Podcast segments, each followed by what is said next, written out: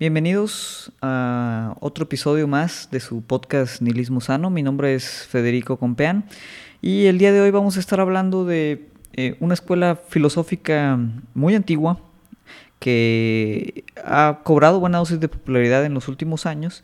Em, siempre se ha mantenido un poco en el discurso filosófico, sin embargo, bueno, eh, ahorita tiene muchos eh, adherentes em, y lo vamos a relacionar eh, un poquito también con todo el tema de, la cultura de, Silicon Valley. Eh, de la escuela que estamos hablando pues es del estoicismo y obviamente vamos a hablar no solo del estoicismo como filosofía antigua, sino de cómo está interpretado el estoicismo moderno. Y lo importante de este episodio es que vamos a platicar también un poquito de, bueno, cuáles son las objeciones que podría haber de, esta filosofía, ¿no? O por qué, al menos eh, desde un punto de vista personal, pues siento que mm, eh, este resurgimiento del estoicismo moderno puede contener ahí ciertas nociones filosóficas pues un tanto peligrosas o pues como decíamos, no al menos objetables. Entonces, para empezar, quería hablar eh, o introducir, bueno, para los que no estén muy familiarizados con, con este término, bueno, ¿qué, qué es el estoicismo? Eh, el estoicismo pues es una eh, filosofía antigua donde, o surge más bien, eh, pues en todo este devenir filosófico de la antigua Grecia, se le atribuye principalmente a Zenón de Sitio, el, el, comenzar con, con, esta escuela. Sin embargo, bueno, de los estoicos más famosos, pues tenemos a Epiceto, a Séneca y ya más adelante a Marco Aurelio. Eh, siendo eh, posiblemente pues ellos tres los, los más populares otra vez en, términos de, como filosofía antigua. Entonces, ¿de qué trata o de qué nos habla el estoicismo?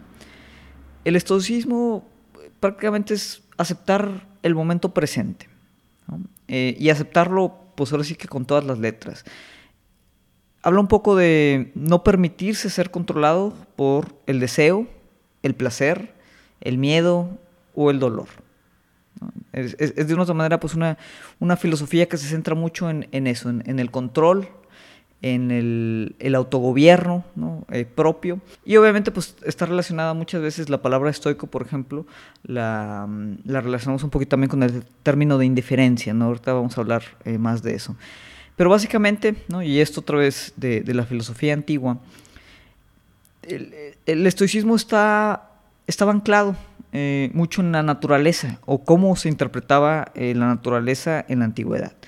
Eh, de forma que, pues de otra manera era una filosofía muy determinista que, te decía que pues tú al, ser parte de ese plan natural completo, pues por ello uno tenía que entender ese plan, racionalizarlo y pues de una otra manera no, no dejarse llevar, pero, pero sí no permitirse eh, pues ser inmutado, controlado, pues por todas esas cosas que estaban fuera de nuestro control.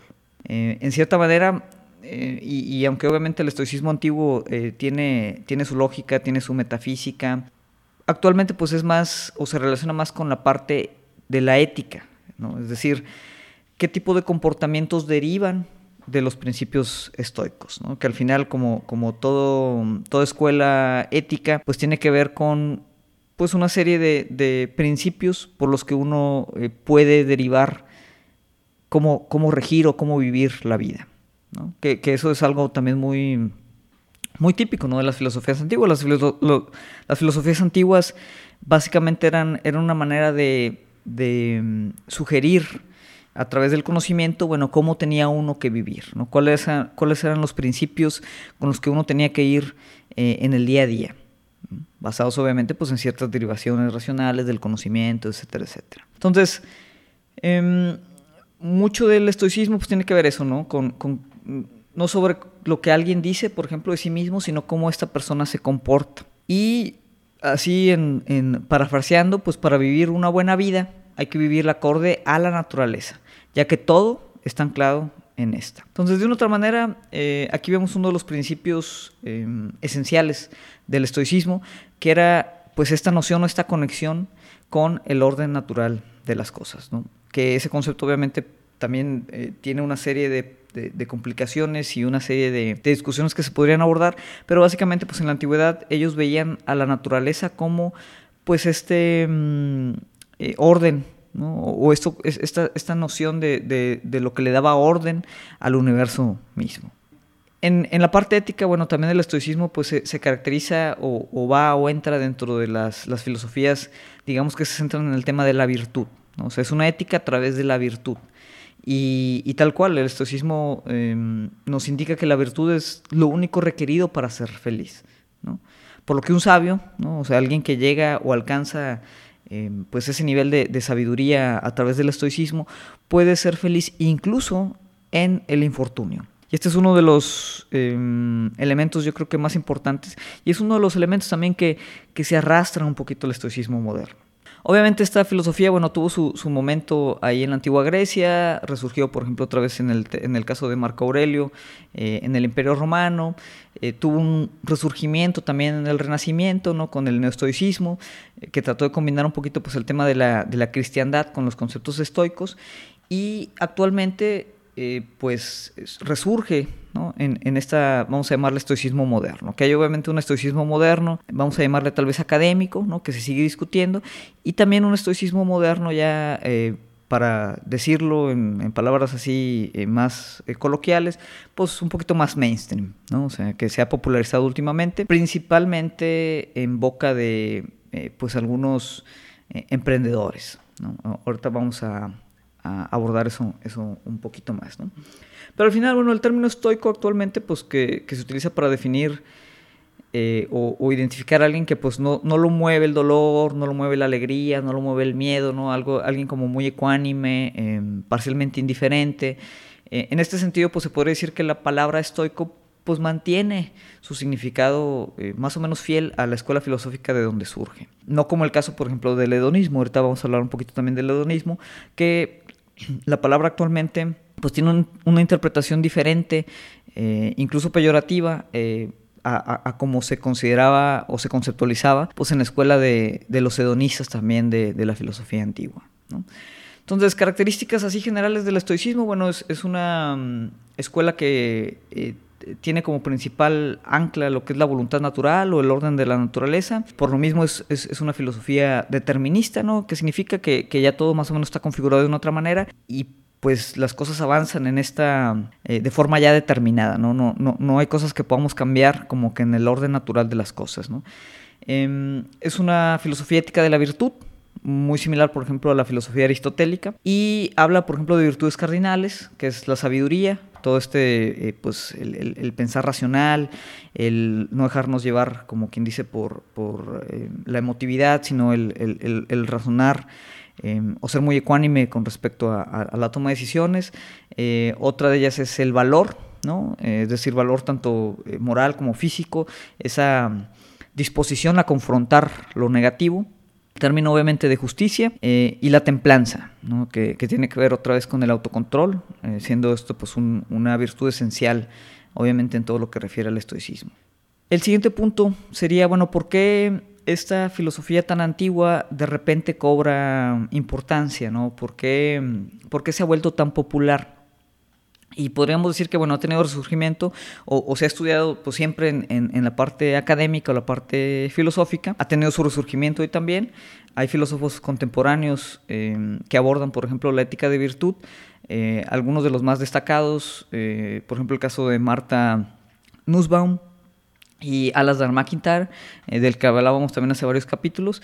Y obviamente pues esta ética de virtud pues de una otra manera contrasta con otras eh, corrientes éticas como la ética kantiana o la ética utilitarista. No, no vamos a hablar aquí en este podcast de, de las diferentes escuelas de la ética, pero eh, bueno pues otra vez se aborda ¿no? desde, desde esa parte. Es un movimiento que, que tiene que ver o tiene mucha relación con la parte de la racionalidad que también está muy de moda, eh, más por el lado obviamente de la, de la derecha, en que pues, normalmente se, se eh, vierte como esta falsa dicotomía entre, entre lo que es racional y lo que es emotivo, entre lo que son los datos y los sentimientos, ¿no? Entonces, bueno, obviamente de este lado pues también cobra, cobra algo de, de, popularidad. Em, en, términos de mm, redes sociales, eh, o ya otra vez a nivel más como de discusión popular, pues obviamente no solo intelectuales abordan el tema del estoicismo, también se ha vuelto, eh, pues digamos, un tema de moda, principalmente en, círculos como, vamos a llamarles de emprendedurismo, Eh, eso tiene que ver mucho con, autores, eh, principalmente Ryan Holiday, Tim Ferriss, ¿no? que son muy populares como en todo este ecosistema. Y pues ahí, más que como otra vez una premisa ética o un concepto, una escuela filosófica, pues el estoicismo se le ve, em, eh, vamos a llamar eh, como un life hack, ¿no? Eh, que es lo que pues muchos llaman el estoicismo de Silicon Valley y, es el que, bueno, quiero aquí desmenuzar un poquito, ¿no? Es decir, tratar de entender por qué una filosofía tan antigua, ¿no? Como, como el estoicismo, de repente se vuelve popular en círculos donde aparentemente no tendría nada que ver, ¿no? Como pues obviamente el, del emprendedurismo y el, el ecosistema eh, de Silicon Valley. Eh, obviamente de esa relación, que ahorita vamos a explicar, eh, pues se derivan varios peligros, vamos a llamarle, o objeciones de la escuela filosófica, em, que pues la intención ahorita en este episodio es, tratar de, contrastarlos. Una objeción, que digo, esto tiene que ver otra vez más con, con, la premisa filosófica, es que en la antigüedad, pues el estoicismo, su racionalidad derivaba principalmente de la naturaleza, o sea, la naturaleza es como quien dice el principio ancla, ¿no? de, donde se derivan todas las premisas filosóficas del estoicismo. Y actualmente pues tal vez es más difícil de justificar. Es decir, en la antigüedad el estoicismo construía, la naturaleza era su telos, ¿no? es decir, es de donde derivaba significado.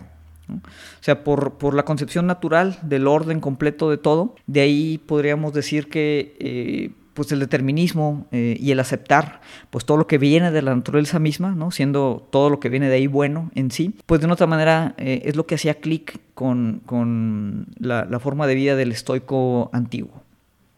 Esto obviamente eh, en la actualidad tal vez es más difícil de justificar porque el concepto mismo de naturaleza pues no es, no es lo mismo, ¿no?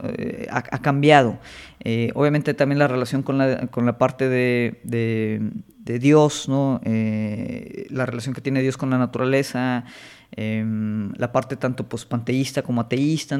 hay, muchas más complejidades tal vez a la hora de tratar de plantear la naturaleza, ¿no? con todas sus, complejidades, como pues la piedra angular de esta filosofía. Entonces, eh, esa es una de las cosas que tal vez es, difícil de reconciliar. Eh, muchos estoicos modernos tal vez lo prefieren dejarlo de lado, otros tratan de reinterpretarlo, pero bueno, es, una condición.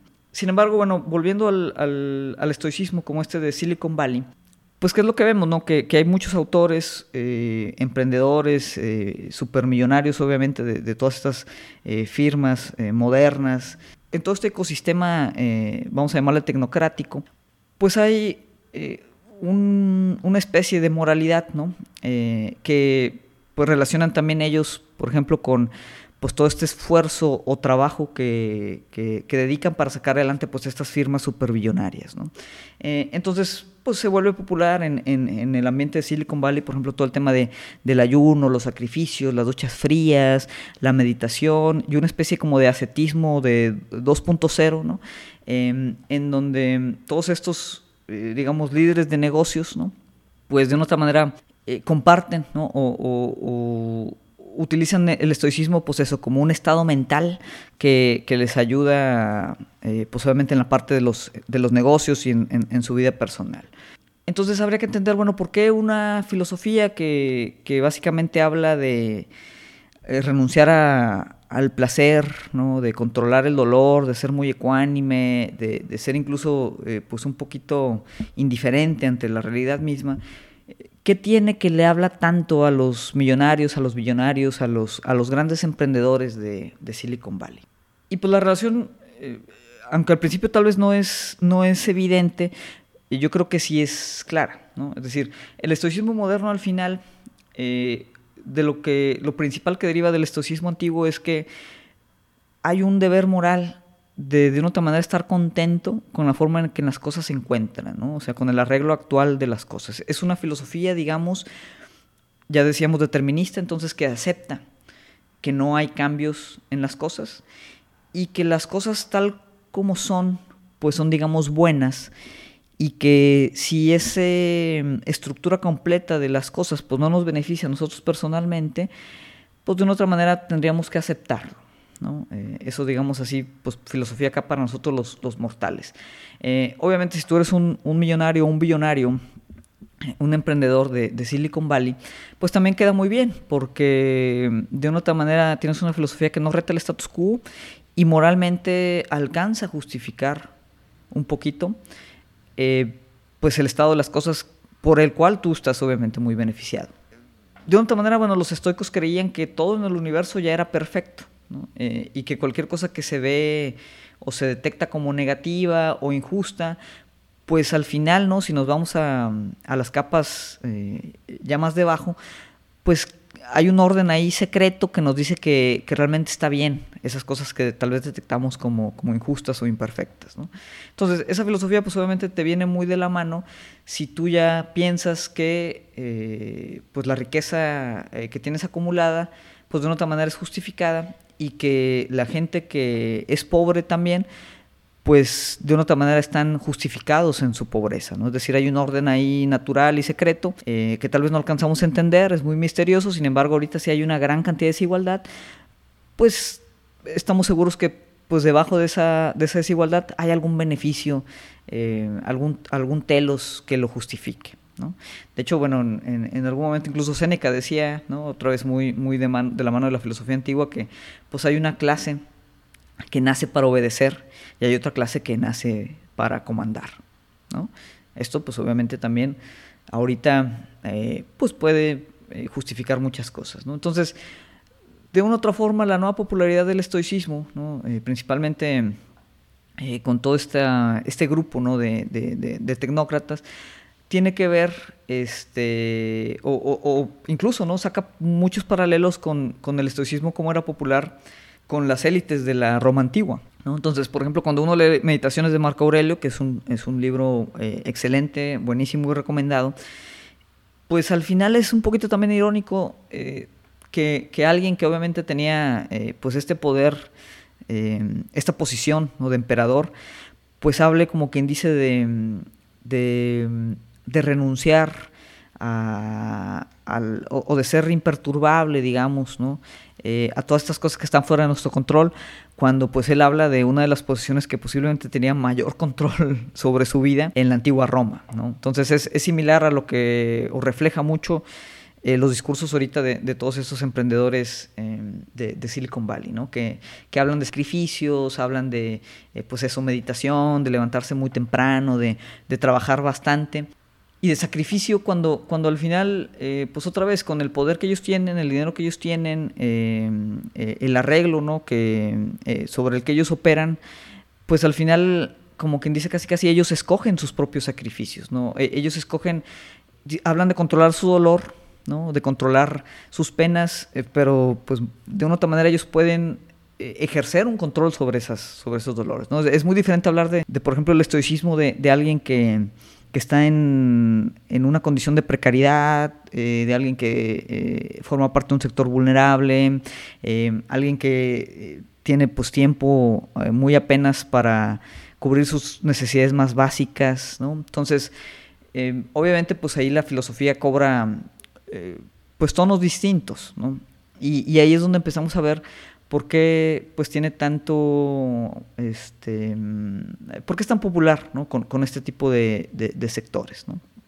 Cuando hablamos del estoicismo de, Silicon Valley, pues eh, entendemos que pues de una otra manera eh, esta contradicción de que una ética personal como de austeridad pues haya adquirido tanta popularidad en algunos de los eh, de las áreas o, los códigos postales más ricos del mundo y aunque podríamos decir que es de una manera incongruente, pues al final por lo que explicamos, pues realmente tiene, tiene mucho, mucho sentido, ¿no? Porque al final, pues es una filosofía que también trata de, o conceptualiza, pues que muchos de los problemas del mundo, ¿no? Al final son cuestión individual, ¿no? Que eso tiene que ver mucho con el arreglo actual de, de pues eso, del capitalismo realista, ¿no? Todo lo que nos sale mal, todo lo que eh, eh, podríamos llamar que nos hace infeliz, todo aquello que nosotros consideramos como un fracaso, ¿no? incluso las enfermedades mentales, tienen que ser considerados como un fracaso individual. Y al, ser considerado como un fracaso individual, eh, en el que nosotros somos 100% responsables de cualquier cosa que no salga bien en nuestra vida, pues obviamente una filosofía como el estoicismo, que nos enseña a aceptar ¿no? E, esas deficiencias, esa infelicidad, em, a no dejarnos llevar por, por el dolor y simplemente estar contentos con lo que no tenemos, pues obviamente hace mucho sentido. ¿no? Hace poquito por ahí en un grupo alguien compartía em, una entrevista con pues, un empresario, no recuerdo el nombre de él, que, que es, pues como muchos otros empresarios eh, pues de, de, una generación anterior, pues se quejaban un poquito de los millennials, ¿no? Y su consejo a los millennials era decir, oye, mira, nosotros como empresarios no tenemos la culpa de que las cosas estén mal, de que la economía esté eh, pues tan, en tan precaria situación, que obviamente digo, yo creo que sí tienen eh, cierta cantidad de responsabilidad, muy buena cantidad de responsabilidad, pero bueno, formar una familia, eh, construir una casa con un solo ingreso, ahora ya no se puede, entonces no viajen, no se vayan a Las Vegas, este, si no se pueden casar no, no, no se casen, tengan un solo carro, aprendan a vivir con menos, ¿no? aprendan a ser feliz con menos, que obviamente pues ese es un, un paralelismo con el estoicismo, ¿no? Pero vemos esa parte, ¿no? Que otra vez para, para los que no tenemos tal vez una posición de privilegio o, o no estamos en, eh, o incluso los que están en, en, condiciones de, de, alta vulnerabilidad, pues esta es una filosofía que le sirve muy bien al poder, ¿no? Porque le dice a esas personas que, pues otra vez, quien tiene dinero es, es porque se lo merece y así es la naturaleza de la estructura de las cosas, y quien no lo tiene, pues ni modo, ¿no? Aprende a ser feliz con las pequeñas cosas, eh, no te preocupes por, por todas estas megaestructuras que están totalmente fuera de tu control, tú como individuo no vas a poder cambiar nada y todas las cosas que te están saliendo mal pues son tu culpa, ¿no? Eh, o de, de, la naturaleza que, que, todo lo sabe, que todo lo ordena. Entonces pues simplemente confórmate, ¿no? Confórmate con cómo, cómo está ordenada ahorita la, la vida y trata de ser feliz a pesar de, la, de la austeridad, a pesar de la enfermedad, a pesar de la pobreza, a pesar de la ansiedad, a pesar de la, de la precariedad. ¿no? Em, y pues sí, era de esperarse ¿no? que en una época de, de desigualdad masiva, eh, pues alguien encontrara una forma de, de hacer este branding eh, de la oligarquía, de que pues de una otra manera sus, sus obligaciones sociales eh, pues no, no lo son, ¿no? Eh, y, que eso es no solo algo eh, justificado, sino que es casi casi una virtud. Entonces, en ese sentido, eh, por eso yo considero el estoicismo otra vez como estoicismo moderno y, como la retórica que, que, que indica de, de, tratar de conformarnos con el estado en que son las cosas, pues, pues lo veo como una filosofía un poquito peligrosa, ¿no? Y una filosofía obviamente que no sorprende que sea tan popular pues entre la élite millonaria, no solo de Silicon Valley, sino de cualquier, de cualquier eh, región. Ahora, dices, bueno, ¿y, qué alternativas tenemos al estoicismo o, qué, qué, otra eh, filosofía moral tal vez podríamos este, poner en su lugar? Y bueno, eh, aquí hay un par. Y la principal, o, la que a mí me gusta mucho contrastarlo, porque al final eran también eh, filosofías, digamos, rivales en la antigua Grecia, pues es con el hedonismo, que, que ahorita quiero hablar eh, un poquito de esa parte. Pero antes de pasar ahí, bueno, quiero leer una, una cita que, eh, digo obviamente con sus detalles también, pero me parece muy interesante, de, de Nietzsche, también un filósofo que, que pues a, mí particularmente me parece increíblemente relevante, yo creo que es uno de los grandes filósofos de todos los tiempos, y pues en esta cita eh, también él arremete un poquito contra el estoicismo, ¿no? Entonces es, un fragmento eh, que voy a leer directo de, de, una edición aquí que tengo ya medio viejita, de, de Más allá del bien y el mal, y dice así, ¿queréis vivir según la naturaleza? Oh nobles estoicos, qué embuste de palabras. Imaginaos un ser como la naturaleza, que es derrochadora sin medida, indiferente sin medida, que carece de intenciones y miramientos, de piedad y justicia, que es feraz y estéril e incierta al mismo tiempo. Imaginaos la indiferencia misma como poder. ¿Cómo podráis vivir vosotros según esa indiferencia? ¿Vivir no es cabalmente un querer distinto de esa naturaleza? ¿Vivir no es evaluar, preferir ser injusto, ser limitado, querer ser diferente? Y suponiendo que vuestro imperativo, vivir según la naturaleza, significa en el fondo lo mismo que vivir según la vida, ¿cómo podrías no vivir así? ¿Para qué convertir en un principio aquello que vosotros mismos sois y tenéis que ser? En verdad, las cosas son completamente distintas. Mientras simuláis leer embelesados el canon de vuestra ley en la naturaleza, lo que queréis es algo opuesto. Vosotros extraños comediantes y engañadores de vosotros mismos. Vuestro orgullo quiere prescribir e incorporar a la naturaleza, incluso a la naturaleza, vuestra moral, vuestro ideal. Vosotros exigís que ella sea naturaleza según la estoa, y quisieras hacer que toda la existencia existiese tan solo a imagen vuestra, cual una gigantesca y eterna glorificación y generalización del estoicismo. Pese a todo vuestro amor a la verdad, os coaccionáis a vosotros mismos, sin embargo, durante tanto tiempo tan obstinadamente, con tal fijeza hipnótica, a ver la naturaleza de un modo falso, es decir, de un modo estoico, que ya no sois capaces de verla de otro modo. Y cierta soberbia abismal acaba infundiéndonos incluso la insensata esperanza de que, porque vosotros sepáis tiranizaros a vosotros mismos. Estoicismo es tiranía de sí mismo. También la naturaleza se deja tiranizar. ¿No, solo, ¿No es, en efecto, el estoico un fragmento de la naturaleza? Pero esta es una historia vieja, eterna. Lo que en aquel tiempo ocurrió con los estoicos sigue ocurriendo hoy tan pronto como una filosofía comienza a creer en sí misma. Ella cree siempre el mundo a su imagen. No puede actuar de otro modo. La filosofía es ese instinto tiránico mismo, la más espiritual, voluntad de poder, de crear el mundo, de ser causa primera. Entonces, bueno, esta esta cita de Nietzsche es, muy interesante, trae obviamente un, montón ahí de, temas y, cosas, pero principalmente eh, pues es una crítica eh, a decir, bueno, la naturaleza tal como la pintan los estoicos, pues tal vez no es como la naturaleza misma es. Y, tal vez lo que hacen los estoicos es simplemente acomodar la naturaleza a, la visión que tienen ellos de cómo debería estar organizada. Y al mismo tiempo, ¿no? Eh, una cosa muy interesante dice ahí es, pues qué caso vivir no es ser distinto de la naturaleza, ¿no? O sea, la naturaleza, como quien dice, es totalmente indiferente y vivir, pues es lo contrario, ¿no? Es, no ser indiferente, ser como consciente, ¿no? Estar, estar consciente de esa existencia y, de esa diferenciación que tenemos tal vez del mundo natural, aunque obviamente somos parte del mismo, ¿no? Habla también de forma muy interesante del estoicismo como una tiranía de sí mismo. Entonces, bueno, esta es una cita que, eh, pues digo, la dejo ahí un poquito para la reflexión. Otra vez hay eh, mucho hay de dónde cortar y, mucho de dónde discutir, eh, pero aquí, bueno, saltaría eh, otra vez al, contraste de, por ejemplo, el estoicismo con otra filosofía que a diferencia del estoicismo no ha resurgido o no de la misma manera y generalmente es muy mal interpretada, ¿no?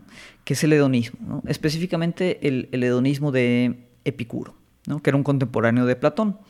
Entonces, por ejemplo, hay dos conceptos. en, en la filosofía estoica, eh, hay un concepto que es apateia.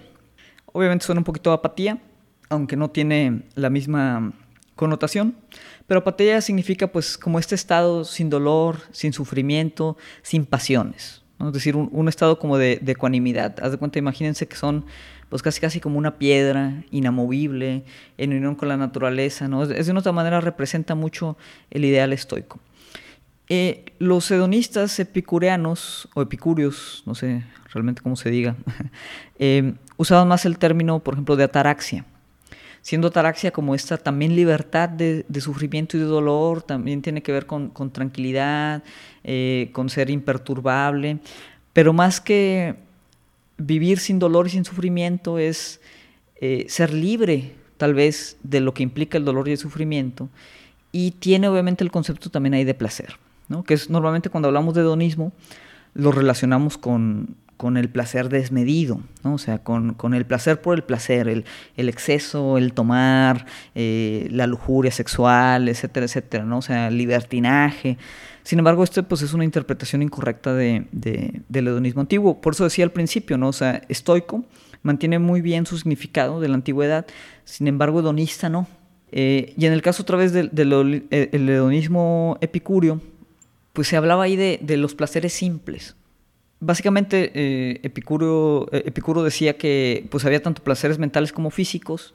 Eh, de hecho, tenía ahí una clasificación de, estos placeres, en cómo se presentaban, si eran cinéticos o catastemáticos, etcétera, etcétera. ¿no? Digo, no nos vamos a meter a esa profundidad, pero, pero básicamente em, el Epicuro lo que, lo que decía es, es que tratáramos de, de buscar maximizar placer, sí, pero al mismo tiempo eh, minimizando el tema de, dolor.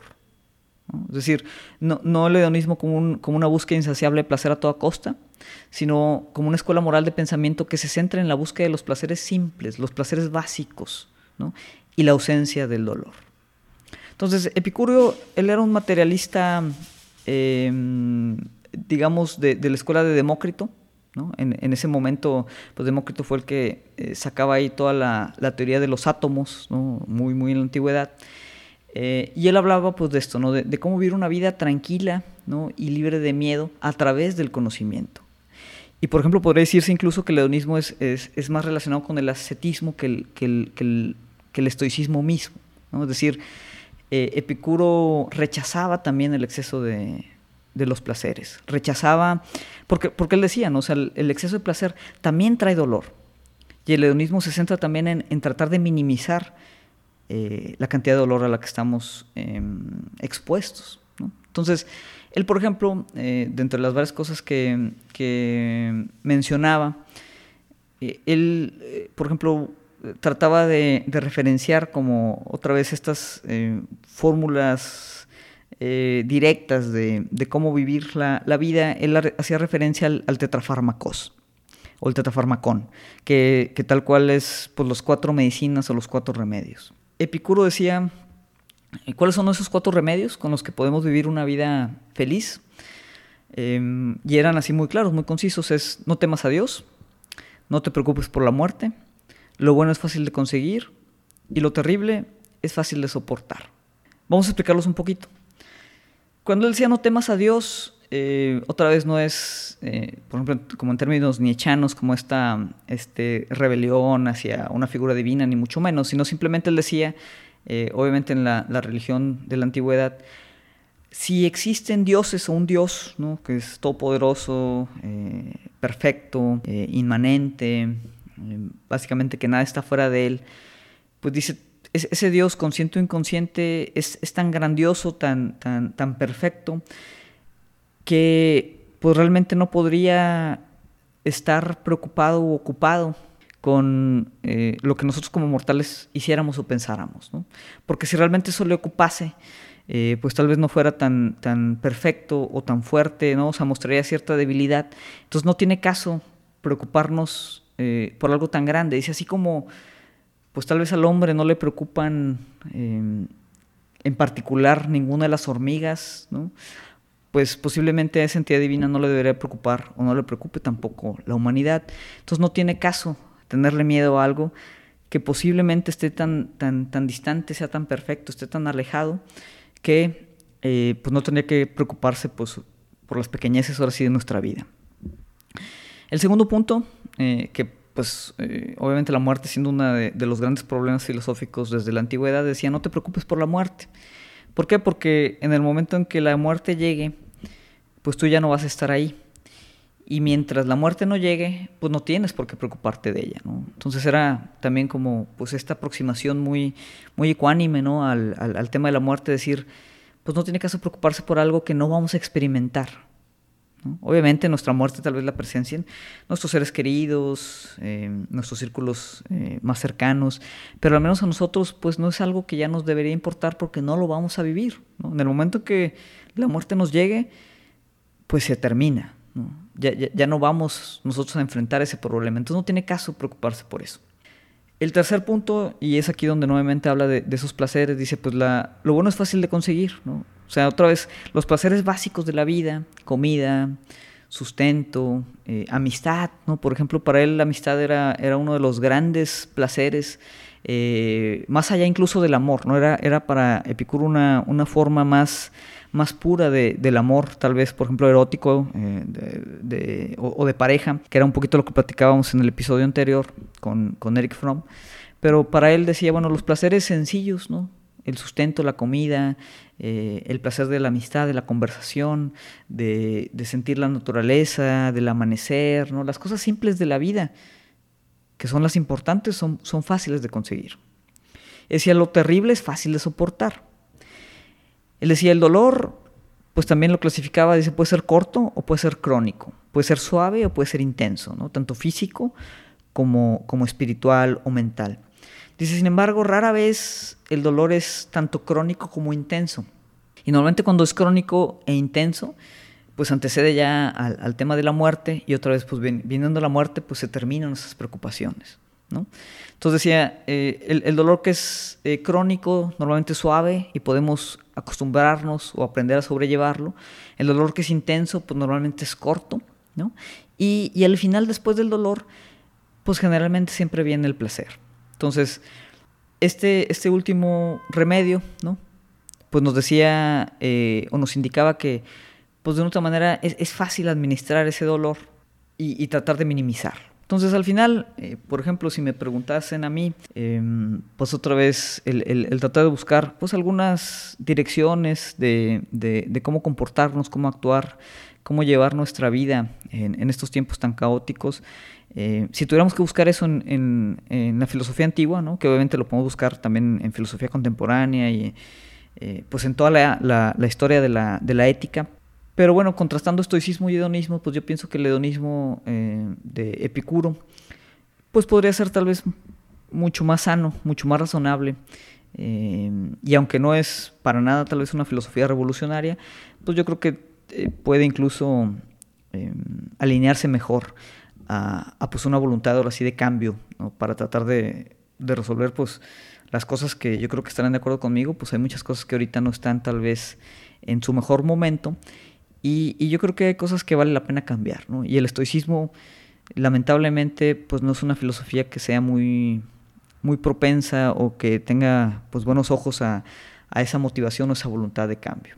Entonces para, para cerrar, eh, bueno, quería dar aquí una cita de, de Epicuro, eh, en, pues uno de los textos tal vez más famosos de, él, que es la carta a y eh, escribe, cuando decimos que el placer es el fin y el objetivo, no nos referimos a los placeres del hijo pródigo o a los placeres de la sensualidad, como algunos entienden que hacemos por ignorancia, prejuicio o tergiversación intencional.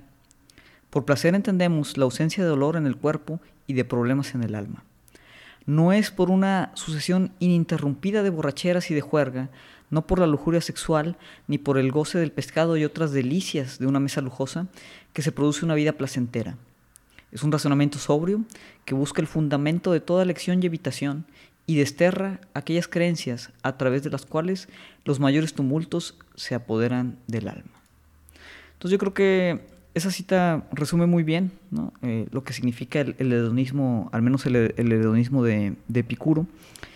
Y pues al final, ¿no? si, tuviéramos que eh, derivar algunas conclusiones de, todo este tema, yo creo que algo muy sano, cuando buscamos filosofías, tanto como el hedonismo o el estoicismo o cualquier otra filosofía moral o, cualquier otra, pues ahora sí que he clavado al, tema de la ética, la pregunta es pues la pregunta de la vida buena o del buen vivir.